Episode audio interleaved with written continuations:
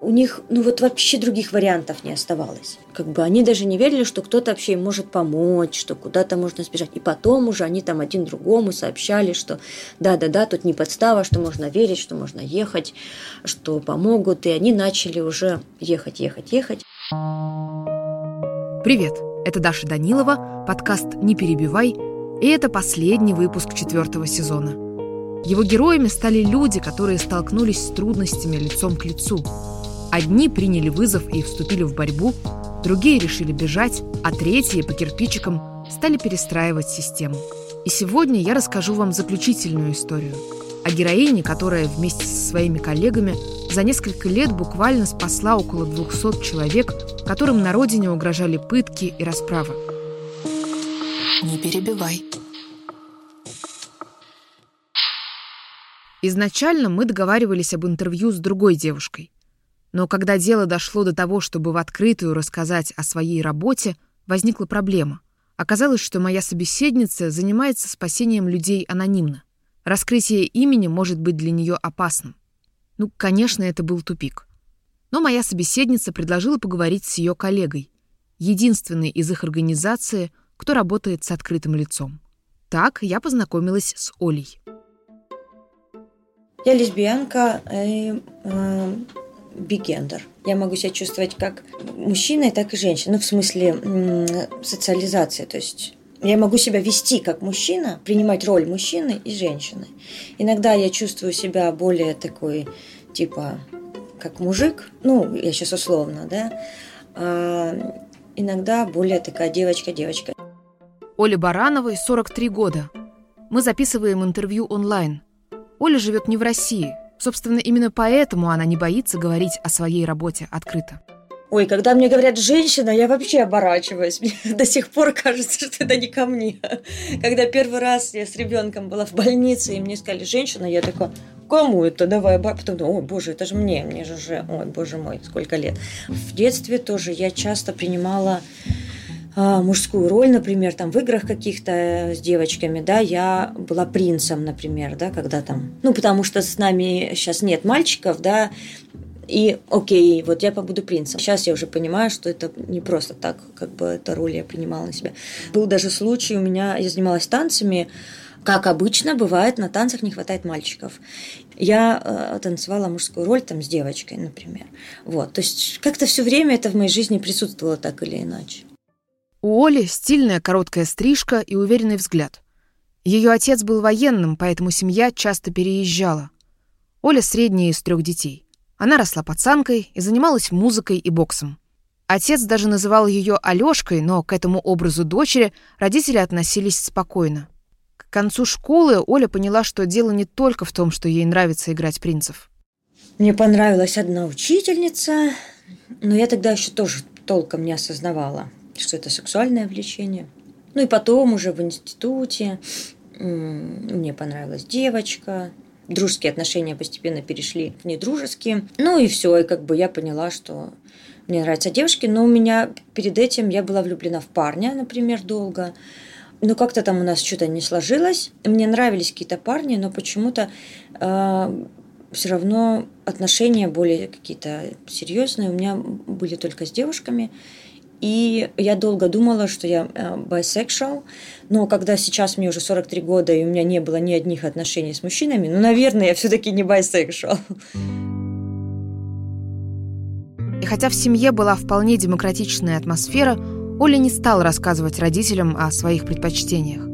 Наоборот, окончив институт, она уехала в Москву, чтобы дома никто не узнал о том, что она лесбиянка.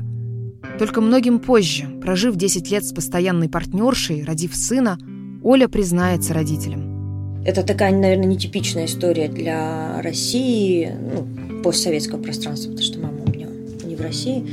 Мама, да, она как на какое-то время замерла, типа там на пару-тройку месяцев, а потом что-то мы, ну, там начали общаться, я начала по этому поводу шутить, как бы говорю, мам, ну, что ты, ну, что-то, я уже не помню там.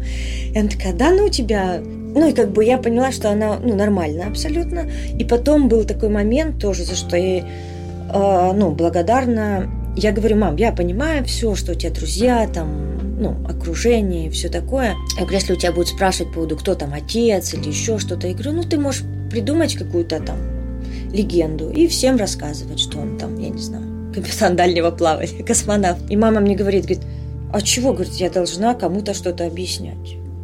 Это абсолютно не их дело. Как-то почувствовала, что, ну, вот она не просто меня приняла, а еще, ну, типа, на моей стороне.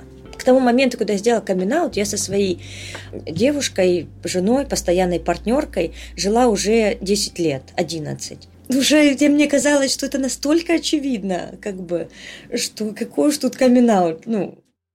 Оля вспоминает, что забеременев, она много размышляла о том, в какой стране будет жить ее сын и как будут относиться к ее семье. То, как 10 лет назад Оля воспринимала ситуацию, кажется приветом из другой жизни, и уж точно не из этой страны. Меня спрашивали, а вот как ты себе представляешь, вот, ну, такая у вас семья, ребенок, как он будет расти? Я говорю, да, блин, сейчас Россия прогрессивная страна, мы так хорошо движемся вперед. Ну, то есть пока я там сейчас рожу, пока там, ну, пару-тройку лет, понятно, что, да, маленький. К тому моменту лет через пять уже все будет хорошо. Чуть ли не гей-браки разрешат. Вот реально в 2010 году у меня было такое видение дальнейшего развития России. Оля родила Филиппа в Швеции. Она уехала рожать за границу в поисках лучшей медицины и экологии – но на месте оказалось, что не только это беспокоило ее в России. Я просто видела, как там все это, люди открытые, как это абсолютно нормально, и мне э, хотелось, чтобы так же было и дальше у Филиппа. Когда мы вернулись в Россию, э, я как-то думаю, что-то тут совсем вообще не так, э, и у нас нет ни одного, ни одной семьи такой же, которой бы, с кем бы он мог общаться и понимать, что, ну, есть такие семьи, такие разные, да. Я не хочу, чтобы мой ребенок думал, что у нас какая-то не такая семья там, или еще что-то. Я хочу, чтобы он воспринимал это все, видел такие же семьи, чтобы он понимал, что это абсолютно нормально. Чтобы у сына была настоящая семья, Оля и ее партнерша решили пожениться. В России однополые браки были запрещены, да и сейчас запрещены – и девушки специально полетели в Америку. Ну, то есть мы никак не защищены были в России. Этот ребенок никак, э, ну, никаким образом тоже не защищен был в России в плане наших отношений. То есть если со мной что-то случится, да, тогда не было еще э, закона о том, что те люди, которые в браке состоят в однополом, не имеют права усыновлять детей. Если бы мы знали, мы бы, конечно же, не заключали бы э, брак. Вот. Тогда нам наоборот казалось, что вот эта бумажка, пускай она хотя бы и в другой стране, да, ну, может помочь, если там что-то со мной случится, каким-то образом Алине этого ребенка, ну, отвоевать. Ну, или как минимум свалить, например, куда-то за границу и там уже показывая эту бумажку, претендовать на этого ребенка. Но сейчас в России такие бумажки имеют только негативные э, последствия. Мы надеялись, что, может быть, все-таки в России все будет меняться в лучшую сторону, и, может быть, так, эта бумажка тоже через какое-то время будет ну, иметь какой-то вес. Филипп родился в 2011-м. Первый год его жизни семья провела в Швеции. Как раз в это время в России начались протесты, пиком которых стала акция на Болотной площади. За происходящим в России Оля наблюдала издалека. Я вообще была за Путина. Да, я была за Путина когда-то. Вот. И потом начала происходить болотная. Ну, вначале было, я помню, не совсем понятно. Думаю, да что такое? Что людям не нравится? Ну, Потом, да, начала больше вникать и поняла, что, собственно говоря, происходит, что людям не нравится. Потом этот закон 13 года а, о гей-пропаганде. Ну и все. Это же не просто закон, это такой посыл да, людям, что типа, вот у нас есть э, как бы нормальные, а есть ненормальные. Да, блин, вы что, обалдели, что ли? Если бы не было этих законов, я бы не уверена, что вообще пошла бы в активизм. Для нас, например, для ЛГБТ-комьюнити, я считаю, что это все сыграло тоже положительную роль, потому что в любой другой ситуации мы бы никогда с гражданскими и политическими активистами не стали бы так близки. Как бы, а так как мы сейчас все в одной лодке, мы между собой все сдружились, как бы, и высший уровень восприятия сейчас и принятия ЛГБТ-комьюнити среди правозащитников вообще в целом. А, это тоже спасибо Путину. Спасибо за наше счастливое детство. После принятия закона о гей-пропаганде сексуальные меньшинства стали появляться в прессе только в негативном ключе. Гомосексуальность все чаще связывали с педофилией, за ориентацию могли уволить с работы, а в некоторых случаях быть геем становилось просто опасным. В 2016 году Россия попала на второе место по уровню дискриминации секс-меньшинств в Европе по версии Европейской ассоциации лесбиянок, геев, бисексуалов, трансгендеров и интерсексуалов. Постепенно ощущение, что в России еще немного и разрешат гей-браки, улетучилось. В основном все мое окружение меня всегда нормально воспринимало. У меня не было никогда конфликтов. Единственная ситуация, когда у меня возникла, которую я помню, по крайней мере, ну такая именно открытая, да, когда врач пришел к Филиппу, уже уходил и что-то там спросил, а кто, с кем мы тут живем, что-то такое. Я говорю, да вот мы вдвоем, Филипп и кошка, типа, и до него дошло, и он такой, а, ну понятно, почему ребенок болеет, что-то типа того. Я говорю, до свидания. Ну, то есть, прям, я, конечно, у меня искры из глаз. Вот. Ну, он быстренько-быстренько собрался и свалил. Какие-то дикие истории начали происходить вокруг меня. Например, там одна тоже моя общая знакомая говорит, там, а ты помнишь, ну, там, знаешь, там, нашу общую знакомую, там, я с ней перестала общаться. Я говорю, да что случилось? Вы же там, типа, такие подруги были. Она говорит, да ты представляешь, она мне говорит, ну, начала там рассказывать про гомофобию и так далее, ну, что всех надо расстрелять, там вообще сжечь на костре. И она говорит, я перестала с ней общаться. То есть это человек, который, да, э, буквально за два года, слушая телевизор и очень подвержен вот этому социальному мнению, влиянию, э, свое мнение о э, геях изменила, и буквально за два года, то есть человек превратился вот в то, что она говорит, надо всех сжечь, горите все в аду.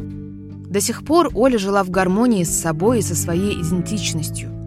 Но то, как за пару лет в обществе изменилось отношение к геям, заставило ее о многом задуматься.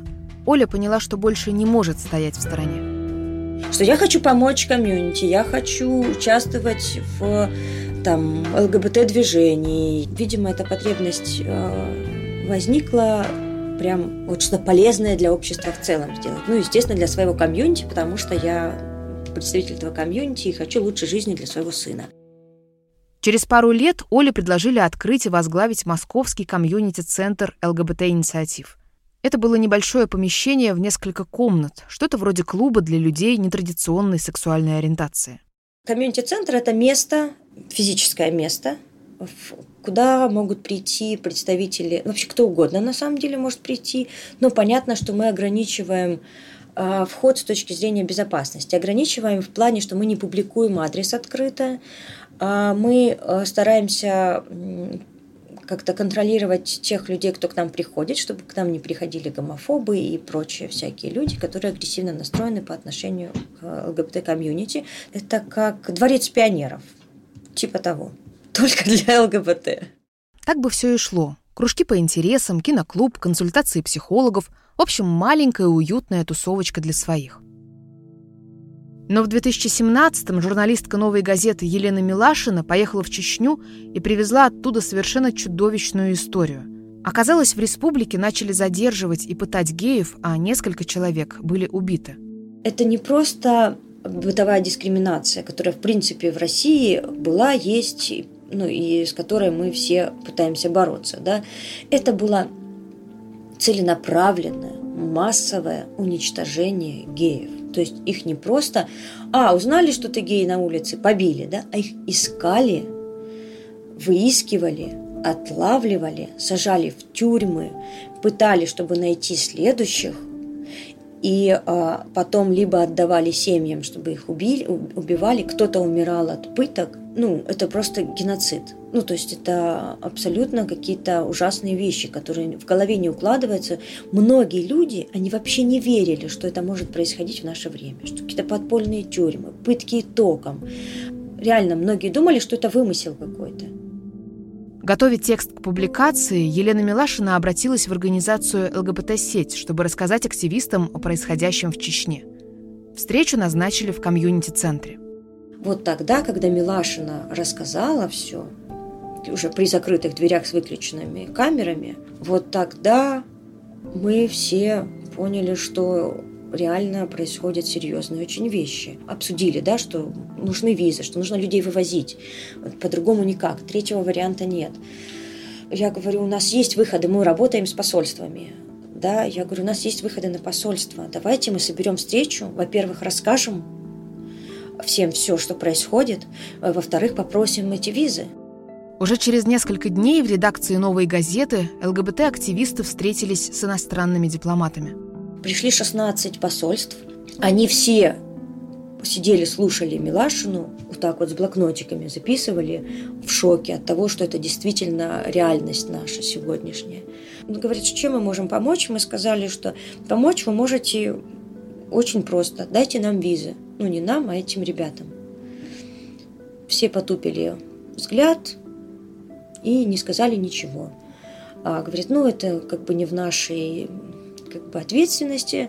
Мы поговорим с теми людьми, которые у нас занимаются визами, тра-та-та, ну и все. Некоторые посольства тогда отказались участвовать в эвакуации, но были и те, кто дал добро. ЛГБТ-активисты взяли на себя помощь в эвакуации. ЛГБТ-сеть Э, создали специальный адрес и везде публиковали эту информацию. Во всех группах закрытых, открытых, э, которые связаны с Кавказом, еще где-то, что если вы пострадали, если у вас какие-то проблемы, если вы чувствуете опасность, вот обращайтесь, пишите. Они писали на этот адрес. Да, мы покупали билеты, человек приезжал, э, ну и дальше мы уже встречали, ну и помогали полностью. Будучи директором комьюнити-центра, Оля неожиданно для себя оказалась в эпицентре операции по спасению. Именно она встречала первых чеченцев, рискнувших бежать от преследований. Мы помогали тем, кого выпустили. То есть их, например, могли задержать, пытать, потом отдать родственникам и сказать, ну, чтобы родственники разобрались, и человек сбегал. Мы помогали тем, у кого, например, а, друга забрали, и он знает, что его друга забрали, этот друг его ну, точно сдаст. Ну, тут невозможно не сдать. Будем честными, как бы. Если меня возьмут, и я всех сдам. Они поехали к нам, потому что они... У них, ну вот вообще других вариантов не оставалось. И вот первый парень, например, который приехал, он говорил, что я, говорит, своим друзьям сказал, что если я через два дня не выйду на связь, то это тоже подстава как бы они даже не верили, что кто-то вообще им может помочь, что куда-то можно сбежать. И потом уже они там один другому сообщали, что да-да-да, тут не подстава, что можно верить, что можно ехать, что помогут. И они начали уже, ну, ехать, ехать, ехать. Просто так взять и улететь из России было, конечно, нельзя. Необходимо было подать документы на визу, пройти собеседование в посольстве. В общем, нужен был какой-то перевалочный пункт. Созданием в Москве такого шелтера, то есть убежища, и занялась Оля. Это дом. Вот, отдельно стоящий дом, вот, в котором люди жили. Ну, были еще квартиры дополнительно, потому что были, были такие периоды. Ну, во-первых, были люди, которым не надо было видеть друг друга. Были очень много разных ситуаций было. Были такие, э, некоторых мы семьями вывозили, потому что гей имел жену и трое детей, например, как это ни странно. И вот всю семью мы вывозили. И вот они как бы всей семьей, естественно, что они должны были жить в отдельной квартире. Начиная эвакуацию геев с Кавказа, активисты понимали, что это может быть небезопасно для них самих, поэтому решили работать анонимно. Оля тоже собиралась действовать с закрытым лицом, но ситуация быстро вышла из-под контроля. Но так получилось, что одно крупное издание практически в самом начале нашей деятельности опубликовало мою фотографию и фамилию. И уже не было смысла работать закрытым лицом. Ну и как бы потом все равно стало очевидным, что это невозможно, потому что кто-то должен был на свое имя снимать квартиры, тот же шелтер, как бы, да. Если приходит хозяйка квартиры, называет меня Оля, а я буду мальчиком говорить, а вы называете меня Светлана. Ну, как бы понятно, что эту роль кто-то должен был взять на себя, и так получилось, что, ну, так сложилось, что я ее э, на себя взяла. Однажды к шелтеру пришли люди с фотографиями беженцев. Они спрашивали соседей, кто живет в этом доме и где найти хозяев. Соседи дали Олен номер телефона. В другой раз Оля полетела в Чечню, чтобы помочь выехать просившей о помощи девушке. В аэропорту обе попали на камеры слежения. Они эти все камеры считали и ищут, и меня ищут. Я поняла, э, насколько высоки риски. Я понимаю, что я могу прийти в детский садик, и я не знаю, он там или нет мой ребенок. Я живу по прописке. Мой ребенок ходит в садик по прописке, в поликлинику по прописке. Как бы либо мне нужно было менять жилье ребенку, либо еще что. Я уехала. Сначала Оля увезла Филиппа из страны на полгода. Но через полгода безопаснее в России не стало. На одного из активистов, занимающихся эвакуацией, было совершено нападение. Это вот те риски, которые, из-за которых я, собственно говоря, и уехала. Просто если найдут, Тут не без вариантов. Тут у нас нет такого, что ой, ну ладно, это знаешь, как там, если сейчас иностранным агентом признают, тебе штраф дадут, а потом посадят только. Это не та ситуация. У тебя сразу уже что-то с тобой произойдет, как бы, да, если, э, если и произойдет. Поэтому тут нет э, возможности проверить. То есть, если поймают, то уже поймают. Когда произошло нападение, Оля как раз была за границей. После этого случая она решила не возвращаться и сама запросила убежище в Америке но заниматься эвакуацией из Чечни не перестала. К тому моменту в их спасательной операции появилось новое направление. За время работы оказалось, что эвакуировать из Чечни нужно не только мужчин нетрадиционной ориентации. В опасности были и ЛГБТ-девушки, лесбиянки и трансгендеры, у которых в мусульманской республике было еще меньше прав. Мало того, что она девушка на Северном Кавказе, которая не имеет права голоса, которую могут выдать замуж, там. Помимо этого, если ее узнают, что она лесбиянка, то ее просто могут убить. Вот прям сразу. Даже разбираться не будут. А много историй, когда, например, девушку там увидели переписку или еще что-то как-то узнали там, да, и она говорит, нет, нет, нет, э, я не такая, и они там ее везут, вот эти вот стереотипы, они ее везут к гинекологу, проверяют, девственница она или нет, и если она девственница, еще ей она может спастись, то есть ее могут не убить, да, а, например, посадить дома, и вот она сидит дома и не выходит никуда, даже в магазин. Три-пять лет. То есть у нас есть э, случаи, когда мы вывезли девушку, которая три года сидела дома, не выходила. Она социопат стала, то есть она на людей боялась смотреть. Три или пять лет она сидела. Что это такое? А, и таких случаев много. Чтобы не привлекать к проблеме лишнего внимания, долгое время эту часть своей работы они не афишировали. Ну, если парень может сказать семье, я поехал на заработки, например, если он знает, что он сейчас может засветиться или кого-то забрали, ну, то есть у него есть какие-то риски, да, то ему не нужно ни у кого спрашивать разрешение. Он сел и уехал. То девушка, она не может сказать, я уехала. А ей нужно получить разрешение от человека, ну, обычно это мужчина какой-то, который за ней присматривает. Отец, брат, дядя, кто-то. И он ей должен разрешить поехать куда-то или пойти учиться даже пойти на работу. Ну, то есть я не говорю, что так в каждой семье на Северном Кавказе, но в большинстве семьях именно так.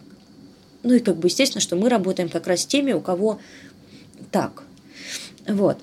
И девушка просто не может просто взять и уехать. Вот она, если она даже сбежала, то на следующий день она уже в розыске. И все на следующий день она уже не может покинуть Россию без того, чтобы родственники узнали, куда она едет. Оля и еще несколько активисток создали инициативную группу «Квир-женщины Северного Кавказа». Мы вообще очень долго не говорили открыто на эту тему. И потом, вот когда я уже уехала, и мы приняли решение, что мы должны говорить об этом для того, чтобы те девушки, которые а, ну, те, которые прям сильно-сильно высокие риски, они нас находят так или иначе. А те, у кого чуть пониже риски, и которые побольше боятся, им, как они могут узнать о нас, если мы об этом не будем говорить? И мы приняли решение, что э, мы должны как-то да, говорить о том, что есть такое, что мы можем помочь, что можно к нам обратиться, и мы сделаем все, что в наших силах. На вопрос, как технически помочь сбежать из дома девушке, которую, например, держат в заперти, Оля только усмехается. Такие схемы активисты не могут раскрывать. Впрочем, их помощь не ограничивается эвакуацией.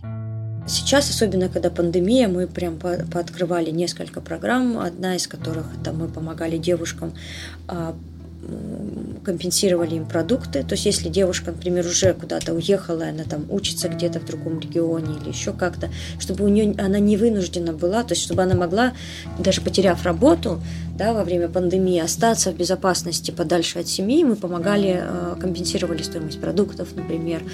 А плюс мы начали программу обучения девочек э, в регионах, чтобы они были более независимы, чтобы они могли э, там, найти работу и как-то уже не зависеть от своих вот этих дядь, теть. Границы закрыты, никуда никого не увезешь. Даже если мы, например, у кого-то очень высокие риски, мы вынуждены все равно вывести из республики человека, человек остается внутри России, то этот, эта девушка должна сидеть где-то, не отсвечивать, чтобы ее нигде ну, на улице не поймали потому что очень многие чеченские семьи, потому что ну так устроено там, что имеют друзей, знакомых в правоохранительных органах и так или иначе имеют доступ к этим базам всем. А мы знаем, что сейчас в России, в Москве в частности, очень много поставили камер, которые распознают лица. Очень много. Немного, очень супер-бупер много. И они получили доступ к всем базам данных, то, что мы сдаем на паспорт, фотографии, все эти соцсети, все полностью, и они очень хорошо распознают лица, даже если ты в маске. Поэтому даже если девочка уезжает из республики и пока остается в России, и особенно в Москве, она должна сидеть дома и не отсвечивать.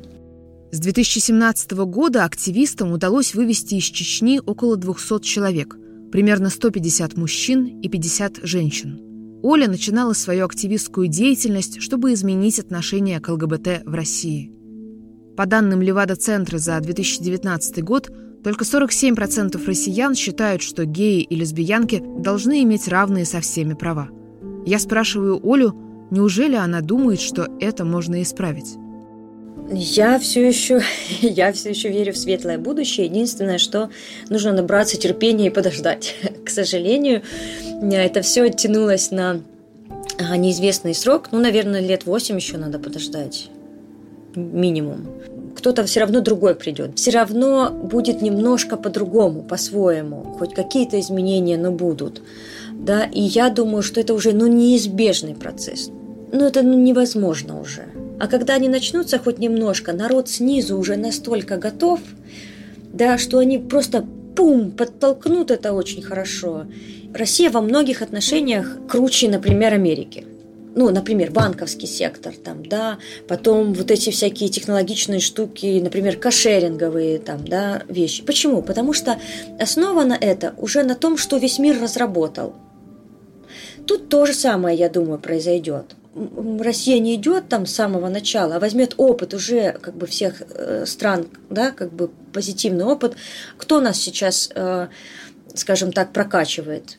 Международные организации, которые уже собаку съели на всем этом, прошли этот путь. Поэтому, э, так как, ну, как бы мы готовы будем снизу уже все это, да, я думаю, что этот прорыв произойдет уже так быстрее, чем в других странах. До рождения Филиппа Оля думала о том, в какой стране будет жить ее сын. В прекрасной России будущего, где люди разной сексуальной ориентации будут равны, или в той, где на их семью будут смотреть с осуждением. Сейчас Филиппу 9 лет. Они с Олей живут в Америке. Получается, чтобы Филипп жил там, где их семью считают нормальной – им пришлось покинуть родину. Ты растешь в гетеросексуальной семье, и вокруг тебя гетеросексуальные семьи. Для тебя это абсолютно естественно. Ты же не задаешь вопросы, у тебя не возникает внутреннего конфликта, что ты в гетеросексуальной семье. Также у него, потому что он растет в гей-семье, и вокруг него гей-семьи, и гетеросексуальные семьи. И для него это абсолютно естественный процесс, что бывает такая семья, бывает такая семья, и у него абсолютно никаких вопросов не возникает. Самого раннего детства, он активист у меня, правозащитник. Он топит за ЛГБТ. Вот. И с самого раннего детства он по всем этим прайдам, комьюнити-центрам, ну, то есть там его лучшие дружбаны, да, трансгендерные люди, то есть он все это понимает на уровне не так, как мы мозгами, а для него это как язык, он не переводит с английского на русский, да, также и это, он не пытается осознать, кто такой бигендерный человек или кто такой трансгендерный человек, для него это уже сразу вложено. Например, он говорит, мама, как трансгендерные мальчики ходят в туалет мужской. Я сначала подумала, что он ошибся, а он именно так все корректно и говорит. То есть для него трансгендерный мальчик – это трансгендерный мальчик. Он понимает, что это мальчик, но э, если человек еще не сделал переход, то это тело может быть девочки. И для него это вполне разумный вопрос, хотя он не трансгендерный человек. Для него как? мальчик, имея женское тело, идет в мужской туалет. Вот. И вот когда мы вырастим вот таких детей, вот тогда наше общество будет свободным. Это был подкаст «Не перебивай». Меня зовут Даша Данилова. На этом мы заканчиваем четвертый сезон «Не перебивай». Уходим на перерыв, чтобы искать новые классные истории и новых потрясающих героев. Ну а вы не забывайте нам писать, если вам понравились наши выпуски или если у вас есть удивительная история о крутом повороте жизни. Услышимся в пятом сезоне. Пока.